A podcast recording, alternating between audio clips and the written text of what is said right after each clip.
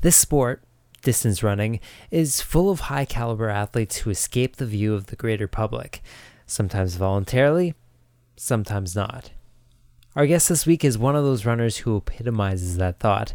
Robin Mildren is not a household name. In fact, I'd be willing to wager that most of the people in the running community aren't even familiar with her or her accomplishments. Robyn is the 2018 10,000 meter bronze medalist. She has a 73.21 half marathon PB and was a member of the Guelph Gryphons in a very, very dominant era. Robin chats training, plans for the marathon, mountain running, and a whole lot more on this week's show. You're listening to The Terminal Mile at The Terminal Mile on Instagram and Twitter, a Trackie Radio production.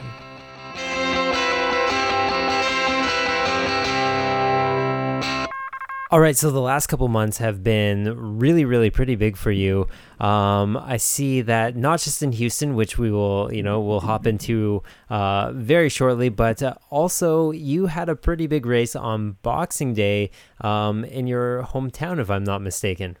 So going into the Boxing Day race, um, it was really kind of a race to test my fitness.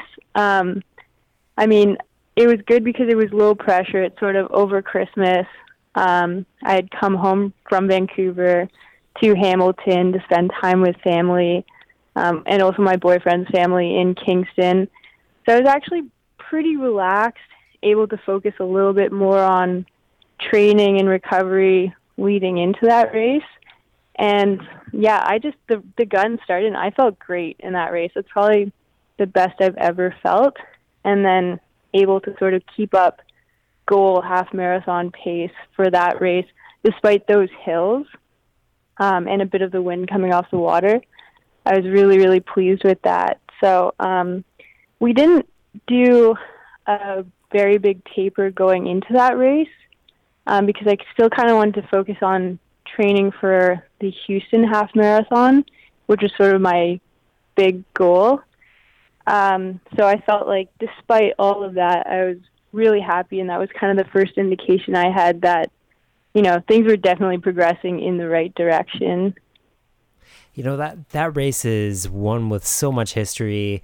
Um, you know, it, it spans back a number of years, but you know, just taking a look at some of the fields who who ran that race, it's it's it's one of those things where you you don't really like unless you are from the area or you're super into the sport uh, do you really get how how awesome that race is have you run it before and you know like have you watched it before like how much did you know about the race going in yeah i actually i absolutely love that race partially because it's in my hometown um, so i get family out to watch me um, on boxing day it's just uh, really great for me to have like my dad standing there at the top of the hill cheering me in. I've actually run that race several times. So I won it last year as well.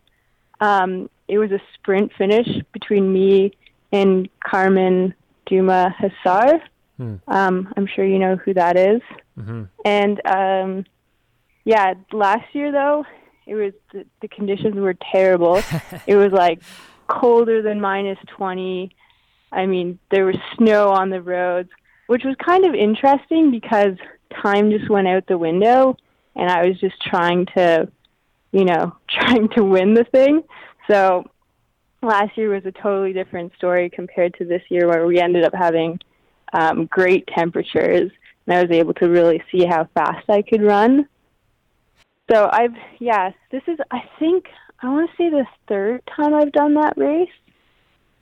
Yeah, when you say it's when you say that was a sprint finish last year, you know, I I ran that race and I don't think there's a whole lot of uh, a whole lot of sprinting. Maybe maybe that's uh that's pretty relative to to what it is. One thing that really strikes me about that race is uh, probably about four and a half miles there in there's this just giant hill, and I, I don't think I've seen anything like it in a race before.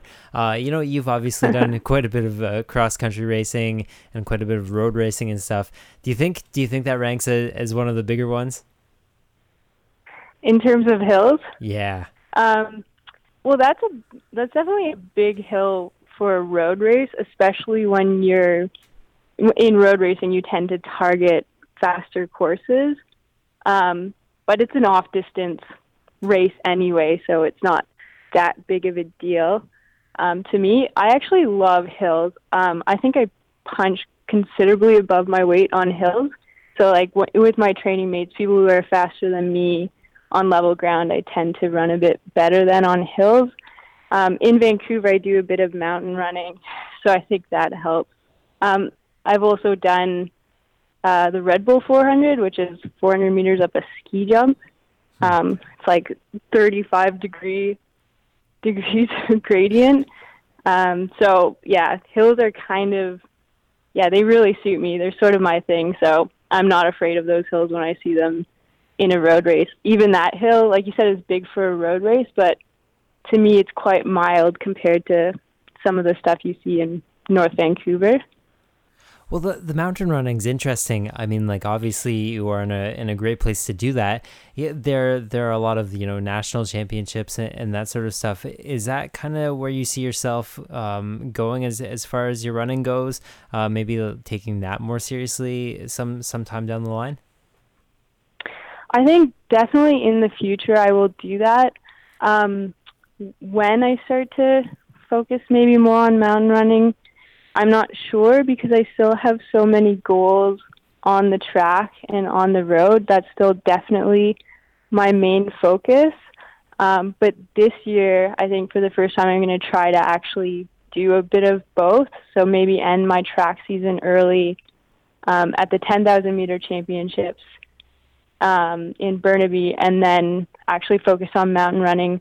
Maybe do the Canadian Mountain Running Championships Red Bull 400 championships, and then potentially um, mountain running world championships, um, which is it, it's different because those teams aren't they're not funded. It's kind of more um, I don't want to say less competitive, but it's more about you know getting out there and um, enjoying the sport as opposed to working really hard to try and make a national team for you know say um, like World Track and Field Championships or something. So it's something I need to think about more in the future. But right now, I would say I'm still primarily focused on track and road. Okay, so from the super hilly to a course that is is known for for how flat it is, um, you had a huge huge race in in Houston just a couple weekends ago. Um, big half marathon PB for you you know you mentioned the training going into it uh, was was going well. Let's talk about, a little more about the race. You know did it uh, did it meet your expectations? You know did you did you hit the time goals you were looking for? Um i was pretty yeah the race was pretty much what i expected and i was really happy with my race. Um in terms of at the start i actually didn't get into the elite category. Um, I don't know if a lot of people know this, but I applied kind of late with with not an awesome time. So I didn't get in, so I was quite a ways behind the elites um, and the other Canadians. So it took me a while to get across the line and to get going. Um, and in addition to that, we didn't have like a cl- place to drop clothing, so we were corralled maybe 30 minutes before the race, and it was really cold um, with just our race kits on. So I think that all those things um, I didn't quite anticipate. Um, so I think that leaves, I, I think it's a good thing because I think it leaves a lot of room for improvement just in terms of race prep. Um, and maybe it's a good exercise to try and, you know, apply for these races early, think about them early, um, get in solid uh, seed times. Um, so it's just kind of a different world for me because this is the first time I've actually done a really a really big road race. You know, your your ending time ended up being 113 uh, 21, which is is a time that I would think would get you into the uh, elite corral for for most races. Uh, you know, what was it going in? Were you using an old PB or you know like like what what was the time that that uh, you tried to use? So I I applied with a 115.00 um, from the Victoria Half Marathon, which was I was actually happy with that time at the time. Hmm. Um, but all things considered, in these more local races, I love the local races in Vancouver, but you don't often get the fastest courses, and you don't always have people to run with. Um, so I thought there that time was good for me, but I was alone for you know at least half the race. Um, it was raining, so I mean, I don't want to make excuses, but I just knew there was a lot of room there. Like a, going in with a 115, I knew I could drop at least a minute or more from that time. You know, um, one of the first places that I saw you run was last year at the Inferno at the uh, at the 10,000 meter uh, championships. You ended up coming third in that race. Now, the the championships have moved across the country. Uh, they're going to be happening where you're living right now, Vancouver, uh, British Columbia. Is uh, is that something you kind of have your eye on? Is is that the next big goal? That is definitely the next big goal. Um, is to try and set myself up to run as best as possible at the 10,000 meter championships. Um, and I expect that it's going to be really competitive this year. Um, and I think they're going to probably bring out some paces to try and help the people that are trying to run the really fast times um, potentially hit, you know, uh, world standards and whatnot. You know, you've you've got an interesting um, you know sort of side thing going on in that you are uh, you're actually a PhD student. Um, you know that that must take up a lot a lot of your time. What's the training situation like? Uh, like who who's your coach, and you know do you have people that you can reliably uh, you know jump into workouts with? Um, you know how's how's that going? Yeah, so I'm actually really happy with my situation now. Um, kind of with a lower profile group, I'd say, um, compared to Guelph at least. Um, so my coach is CJ, Chris Johnson. He also is an assistant coach for the UBC team. Um, and I've just got a small group of training partners that CJ coaches. Um, but I also tend to run with a lot of other people um, that aren't even a part of my group. Uh, so I'll run with pe- people from BCEP, um, there's some other people that I do some mountain work with, some vertical training. Um, and then there's another girl who just moved here from Boulder, who's an Olympian in the 3K steeplechase chase that I've been able to do quite a bit of running with as well, even though she's training herself or coaching herself. Um, my coach is really open to me really just working with whoever if it if it helps out.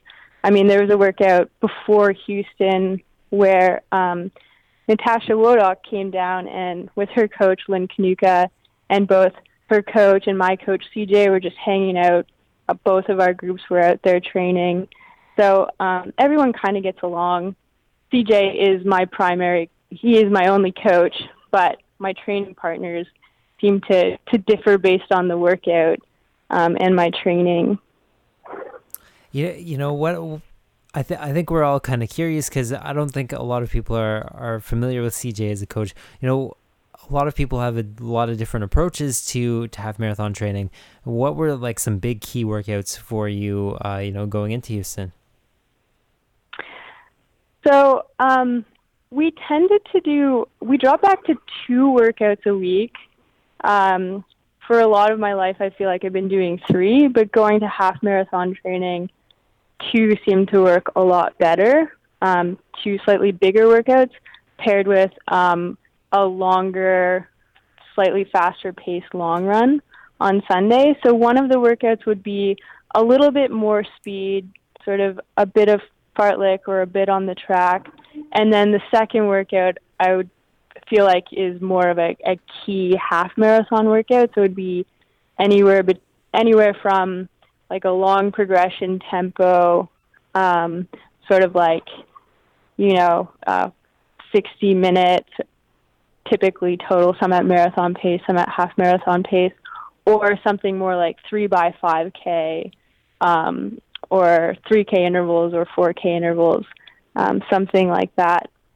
And the, I feel like the long run was also really key for me um, especially considering this is the first year that I've actually really focused on half marathon training. So being able to work up to about like uh, two hours or up to about 30K um, at a pretty solid pace, like not a jog, I think that also really helped me stay pretty strong throughout the half marathon. Correct me if I'm wrong, but but like you weren't like looking to hit say marathon pace or you know threshold pace at, at any time. It was just trying to boost the overall speed of of you know the long run. Yeah, so we would never get down to even marathon pace or half marathon pace. Just but just keeping it at you know not a slow pace.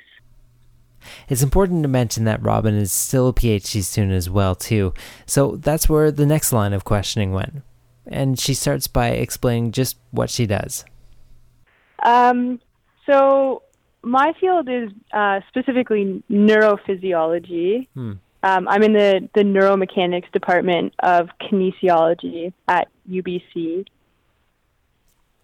And uh, you know, like, does it does it have a whole lot of um, application to sports and stuff because I, I know visiting different teams and stuff that is something that they are starting to put a lot more focus on too uh, in, including your old team in Guelph. I, I know that they're doing some some pre workout exercises to uh, really engage that. You know, perhaps uh, go into a little more depth and, and does it apply to your own training at all? Yeah, so this might be a surprising answer, but I would say I keep them in kind of separate compartments. So for me, um, my research is entirely different. I don't study sport at all. If anything, I'm going more um, the clinical direction. So I do a lot of um, basic science. So basically figuring out, you know, how these sensory nerve fibers work, what types of stimuli do they encode, and um, how they're connected to the, the nerves that control the muscles, that type of basic science. Um, I'm moving into looking at um, clinical population. Um, but I would say I've kind of stayed away from mixing that in with sport. Um, but on the other hand, I think just given the general training in kinesiology and in biomechanics and everything that else that goes along with that, it does give me the ability to go and research things and look up things when I need to know something about my training or about nutrition or about injuries. So, particularly about injuries, I'll go to primary literature and figure things out. Um, so, it does help in that respect. Um, but I think I'm, I'm going to keep those things in, in separate box, boxes. So, my research is not really related to my running, my sport. Okay, so you have a pretty killer half marathon time now. Uh, you know, good 10k time as well too. All this would seem to point to um, some sort of you know eventuality that you'll you'll run a marathon one day. Is is what what are the plans for that? Is is that something in the cards? yeah, I was afraid you might bring this up. Um, I, the problem is I haven't sat down and talked with my coach about this yet, so he might be hearing this for the first time over a podcast, which isn't ideal. But but I'll say it anyway. Um, I would love to run a marathon sooner rather than later, maybe in the next year or two. And there's a lot of reasons for that. I feel like I've got a, a lot of momentum right now. This longer distance training seems to be really agreeing with me and it's clicking. Um, and then also with my PhD, I only have you know, a year, year and a half left, and then it's going to be traveling, finding postdocs, applying for faculty positions, potentially getting a lab up and going. And I just don't know how conducive that's going to be to marathon training. And so it's something I need to think about more. Um, but yeah, it's something that's definitely at the back of my mind. Um, right now, I really do want to have a good track season and then um, maybe make a, a big decision after that, which direction I want to go. All right. Well, that that's a that's a fair enough uh, that's a, a fair enough answer, um, and and I appreciate you uh, you disclosing that. Uh, you know, you mentioned the the Vancouver, uh, you know, the Canadian Championships in the ten thousand meter. Uh, where else can we can we expect you to maybe race this year? Maybe uh, we can keep our, our eye out for that. Hmm. Well, I think I'm going to do a, a low key 5,000 at the track at UBC with a friend pacing me just so I can, um, at, at the UBC Open, just so I can try and go after my 5K PB. then I'll potentially do another 5,000 um, in Portland. Um, and then after that, focus on the 10,000. Other than that, on the road, I'm definitely planning on doing the uh, Vancouver Sun Run because uh, that's just an awesome race if you're in the area. It's really cool to be sort of on the start line with, you know, like over 40,000 people behind you. And they start the women first, so you're just all running through the streets. Um, other than that, like after the 10,000, I'm going to do mountain running, um, which is, I think of it as kind of like the treat at the end of my season. Um, I'm going to train for Canadian Mountain Running Championships and the Red Bull 400 again. Um, yeah, which is something that I did for the first time last year, and Red Bull sent me to Austria for the World Red Bull 400 Championship. So that's something I'd like to repeat again this year if I can. All right. Well, we know we know where to look for you for. Uh, now is Robin Mildren. Uh, she was she came in third place at the Canadian uh, 10,000 meter championships this past year. Also put down a blazing fast 113.21 in Houston, Texas, just a couple week weekends ago at the uh, at the Houston Half Marathon. It's been a lot, a lot of uh, a lot of fun to to watch you progress over you know this past year. Like you said, you seem to be on on uh, a real roll right now, and uh, it'll be exciting to see what what comes in the future. Thanks a lot for being on the show this week, Robin. Thank you so much. Well, that wraps up another edition of the Terminal Mile. Big thanks to my guests this week, Robin, as well as Satraki for their ongoing support. If you want to find us online, you can do so on Instagram and Twitter at the Terminal Mile. We are also on iTunes, Stitcher, TuneIn, Spotify, Google Play, and of course, Trackie.ca. Thanks to you for listening. This has been the Terminal Mile, a Trackie radio production.